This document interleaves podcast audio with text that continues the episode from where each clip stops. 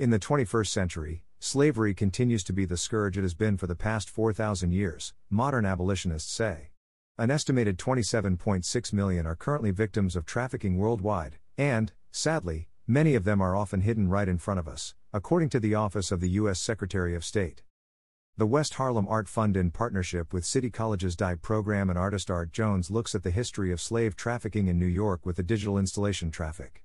This coincides with broader examination of modern abolition and its impact globally. After the abolition of slavery in 1827, New York became a major force in the illegal slave trade, dealing with the American southern states, Brazil, and Cuba. The city benefited much from this traffic in humans. Southern cotton and sugar sailed to Europe from New York Harbor, which is the body of water surrounding Governor's Island.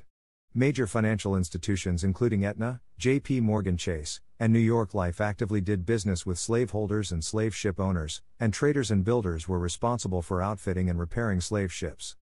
Traffic will explore this history through objects, images, and sounds.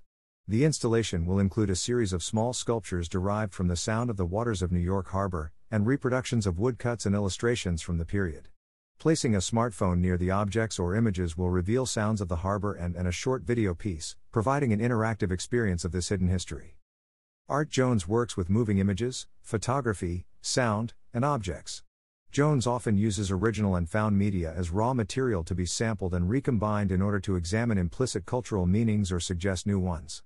Jones's films and media art projects have been presented internationally at Chinatown Soup in New York City, Times Art Center Berlin, Roulette Intermedium, and MoNA Contemporary Art.